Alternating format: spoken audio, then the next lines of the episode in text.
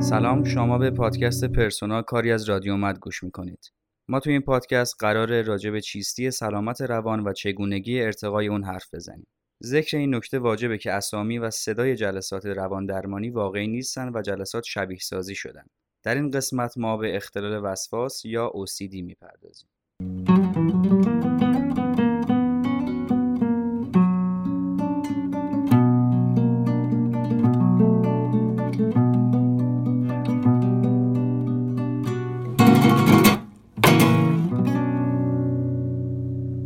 سلام روزتون بخیر. من رضایی ام روانشناس بالینی شما خودتون معرفی می‌کنید من لیلام 27 سالمه. ازدواج کردم یه پسرم دارم.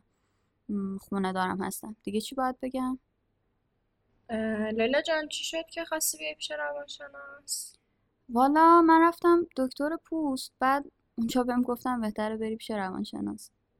خب برای چی رفتی پیش دکتر پوست؟ پسرم لای پاش زخم پیدا کرده دیگه رفتم دکتر پوست. چی شد که دکتر پوست بهتون گفت که برو پیش روانشناس؟ والا منم نفهمیدم. خودت فکر می‌کنی علتش چی بوده؟ شاید از این لحاظ گفته بود برم پیش روانشناس که خب من پسرم پنج سالشه ولی هنوز ترجیح میدم پوشکش کنم. و خب می‌دونید من مثل بقیه آدما شپرتی نیستم خیلی تمیزم. و خب بالاخره ما مسلمانیم دیگه تمیز و پاک و از هم جدا می‌دونیم. من خیلی رعایت می‌کنم که بچم پاک باشه. یاد بگیره چجوری خودش رو تمیز کنه و بشوره که خدای نکرده نجس نمونه. آهان پس شما فکر می‌کنین که زخمای پوستی پسرتون علتش اینه؟ نه علتش این نیست. خب من کار عجیبی که نمی‌کنم.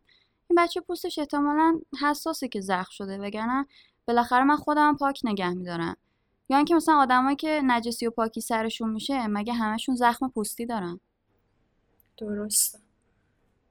شما فکر می‌کنین که پس پوست بچهتون حساسه و ایرادی توی شستشو و پوشک و اینا وجود نداره؟ نه آنچنان. من رعایت می‌کنم ولی خیلی زیاد نه.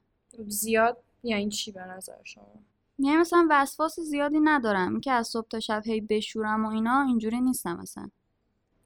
چقدر میشورین مثلا؟ می‌تونین زمان تقریبی هر بار دستشویی رفتن پسرتون رو بگین؟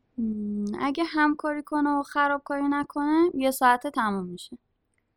یعنی هر بار دستشویی رفتن در بهترین حالت یه ساعت طول می‌کشه؟ بله. ممکنه بیشترم طول بکشه؟ بله خب اگه دستشو بزنه به در و دیوار یا آب بپاشه به پاش و اینا خیلی بیشتر طول می‌کشه. ولی تو دستشوی خونمون بیشتر از دو ساعت نمیشه.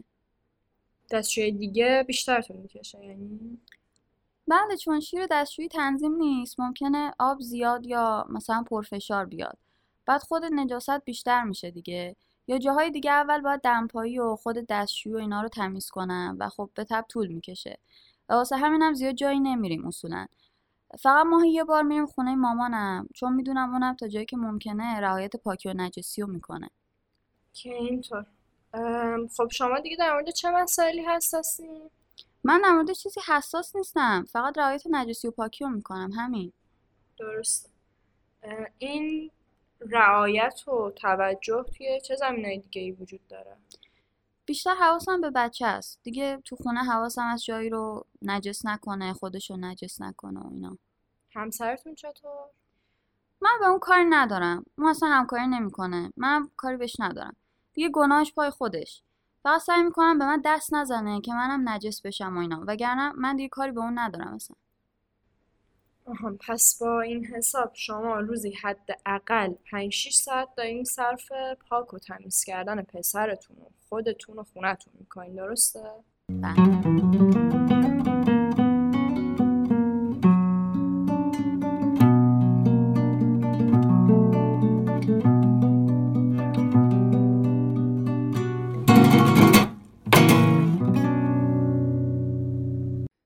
اضطراب هشداری مبنی بر اینکه خطری وجود داره تا فرد بتونه خودش رو برای مقابله با اون خطر تجهیز و آماده کنه.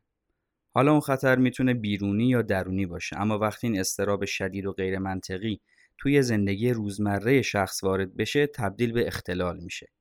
احساس اختلال استرابی می‌تونه همراه با نشانه های فیزیکی مثل تپش قلب و لرز باشه. عمدهترین اختلالات استرابی عبارتند از پنیک، استراب اجتماعی، استراب پس از سانحه، استراب فراگیر و فوبیاها و وسواس که سابقا زیل همین طبقه بود اما به تازگی خودش یه طبقه جدا محسوب میشه. همونطور که در جلسه درمانی شنیدیم مراجع مبتلا به اختلال وسواس فکری عملیه.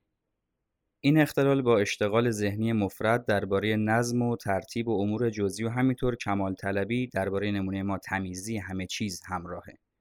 شستن بیش از حد دستها شناخته شده ترین علامت این اختلاله. به طور کلی وسواس شامل احساس، افکار یا تصاویر ذهنی مزاحمیه که باعث رفتاری از روی اجبار و ناخواسته میشه. اگر هم بیمار نسبت به انجام اون فعل و رفتار مقاومت کنه استرابش بیشتر و بیشتر میشه. گاهی اوقات کودکان هم دچار وسواس میشن که معمولا خودش رو به شکل رفتارهای پرخاشگرانه، تکرار کلمات و لجبازی با اطرافیان نشون میده. در کل تحقیقات نشون داده که بین یک تا سه درصد جامعه ممکنه به این اختلال مبتلا بشن. مردها و زنان هر کدوم به احتمال مساوی ممکنه مبتلا بشن اما غالبا مردها توی سنین پایینتر دچار میشن. هرچند دلیل ابتلا به این اختلال هنوز کاملا شناخته شده نیست اما میشه گفت این مواردی که الان بهشون اشاره می‌کنم تأثیر زیادی در به وجود اومدن و عود کردن این اختلال دارند. تغییرات جسمی و بدنی، عوامل محیطی مثل فراگیری بیماری، کمبود سروتونین، سابقه خانوادگی و زندگی پر استرس.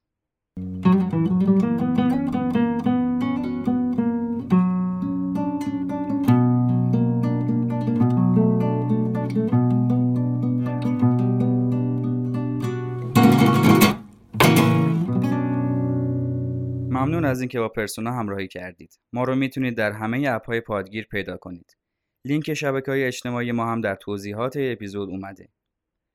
این پادکست با همکاری حوریه رضایی، شمیم دهدار، سنا اعتمادی و من معین رمضانی تهیه شده. ضبط و ادیت پادکست هم با امیرعلی قربانی و طراح کاور اپیزود هم سینا شکراللهیه. لازم به ذکره که برنامه زمانی انتشار پادکست پرسونا دچار تغییر شده و ما هر ماه یک اپیزود منتشر می‌کنیم.